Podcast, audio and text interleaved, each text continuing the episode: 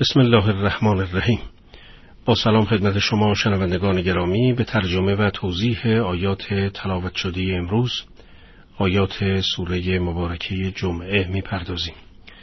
سوره جمعه شست و دومین سوره قرآن مجید و در برگیرنده یازده آیه است.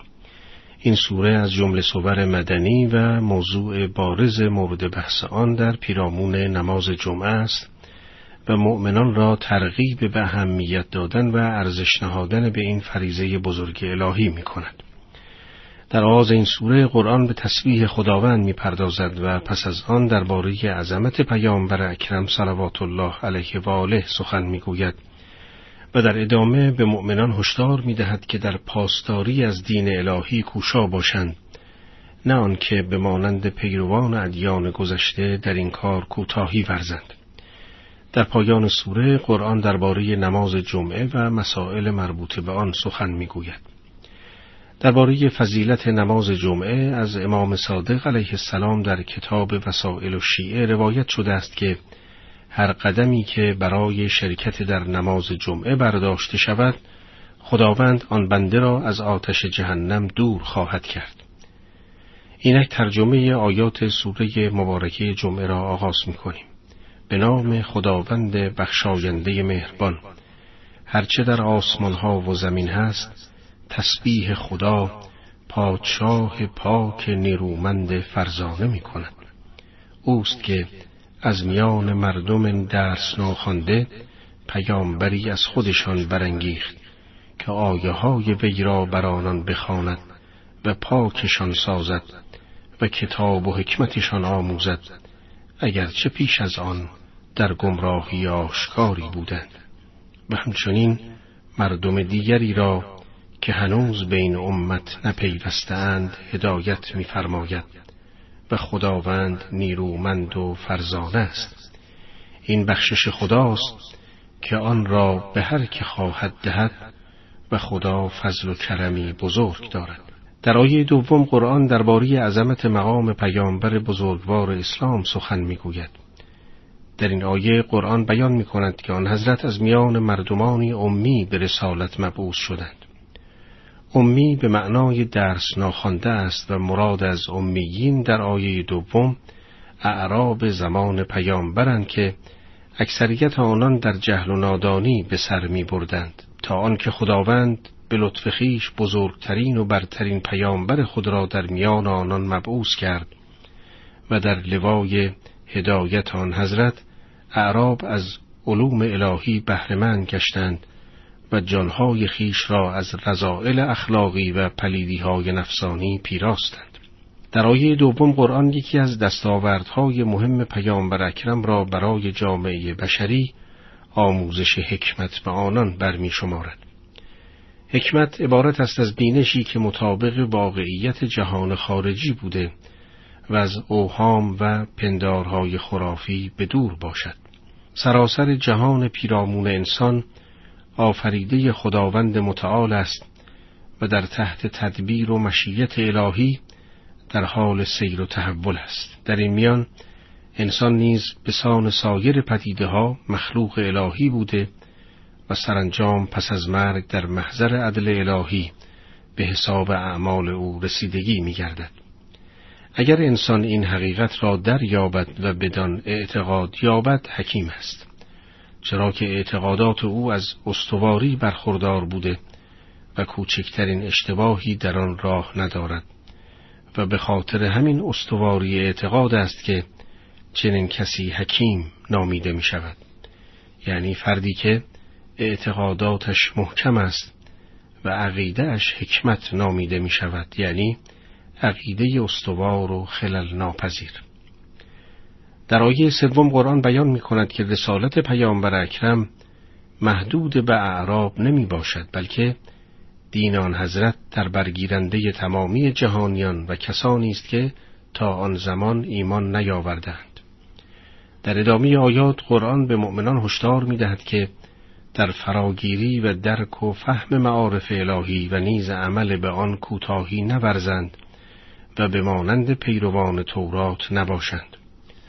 قرآن در این باره می‌فرماید حکایت آن کسان که به تورات مکلف شدند اما به آن عمل نکردند مانند چارپایی است که کتابهایی را بر پشت خود حمل می کند چه ناپسند است وصف گروهی که آیه های ما را تکذیب کردند و خدا ستمکاران را هدایت نخواهد کرد. بگو ای کسانی که یهودی هستید اگر گمان می کنید که از همه مردم تنها شما دوستان خدایید اگر راست می‌گویید آرزوی مرگ کنید. آنان به سبب اعمالی که پیش از این کرده اند هرگز آرزوی مرگ نکنند و خدا به احوال ستمگران داناست. به آنان بگو این مرگی که از آن فرار می کنید به دیدارتان خواهد آمد و سپس به سوی دانای غیب و شهودتان برند و خدا از اعمالی که می کرده اید خبرتان دهد. در آیه پنجم قرآن به مؤمنان هشدار می دهد که در صورت کوتاهی در فراگیری معارف الهی و سستی در عمل به آن نظیر یهودیان خواهند شد که با آنکه وحی الهی را از زبان حضرت موسی علی نبینا و آله و علیه السلام دریافت کرده بودند و معارف الهی و روش تسکیه و تطهیر نفس در تورات برای آنان بیان شده بود اما با این همه به خاطر دنیا پرستی از پیروی آنچه بدان فرمان یافته بودند خودداری کردند و کوتاهی ورزیدند و در نتیجه گرفتار عذاب الهی گشتند. در آیه هفتم قرآن بیان می کند که سبب حراس یهودیان از مرگ گناهانی است که مرتکب آن شدهاند و به خاطر ترس از عذاب آن هیچگاه خواهان مرگ نمی باشند. در آیه هشتم قرآن به آنان هشدار می دهد که فرار از مرگ سودی برای آنان نخواهد داشت و سرانجام به مانند تمامی مردمان خواهند مرد و در محضر خدایی که از هر کار پیدا و پنهان آگاه است به حساب اعمال آنان رسیدگی خواهد شد. در ادامه آیات قرآن درباره نماز جمعه سخن گفته و می‌فرماید شما که ایمان آورده اید هنگامی که به نماز روز جمعه ندا دهند به سوی ذکر خدا بشتابید و داد و ستد را رها کنید. این اگر بدانید برای شما بهتر است.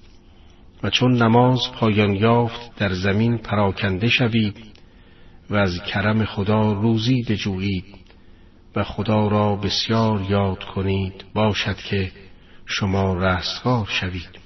ای پیامبر بعضی مردم آن هنگام که تجارت و یا سرگرمی را ببینند به سوی آن پراکنده شوند. و تو را در حالی که بر پای ایستاده ای رها می کنند بگو آنچه در نزد خداست بهتر از سرگرمی و تجارت است و خدا بهترین روزی دهندگان است. در شأن نزول این آیه آمده است که به هنگام برپایی نماز جمعه در مدینه در یکی از هفته ها کاروان تجاری به مدینه وارد شد و با نواختن تبل ورود خود را اعلام کرد. در این هنگام بعضی از اصحاب که در حال شنیدن خطبه های نماز جمعه بودند با شنیدن علامت ورود کاروان برای که بتوانند اجناسی را که مرغوب تر است خریداری کنند به سوی کاروان هجوم بردند و پیامبر را در مسجد در حال خطبه خواندن رها کردند و تنها عده معدودی بر جای خیش قرار گرفتند. به دنبال این حادثه آیات نهم تا یازدهم نازل شد و به مؤمنان فرمان داد که به هنگام برپایی نماز جمعه دست از خرید و فروش و یا سرگرمی هایی که دارند بردارند و به سوی ذکر خدا بشتابند و بدانند که اگر خواهان روزی هستند خداوند بهترین روزی دهندگان است و با توکل به او به هر آنچه که به صلاح آنان باشد خواهند رسید.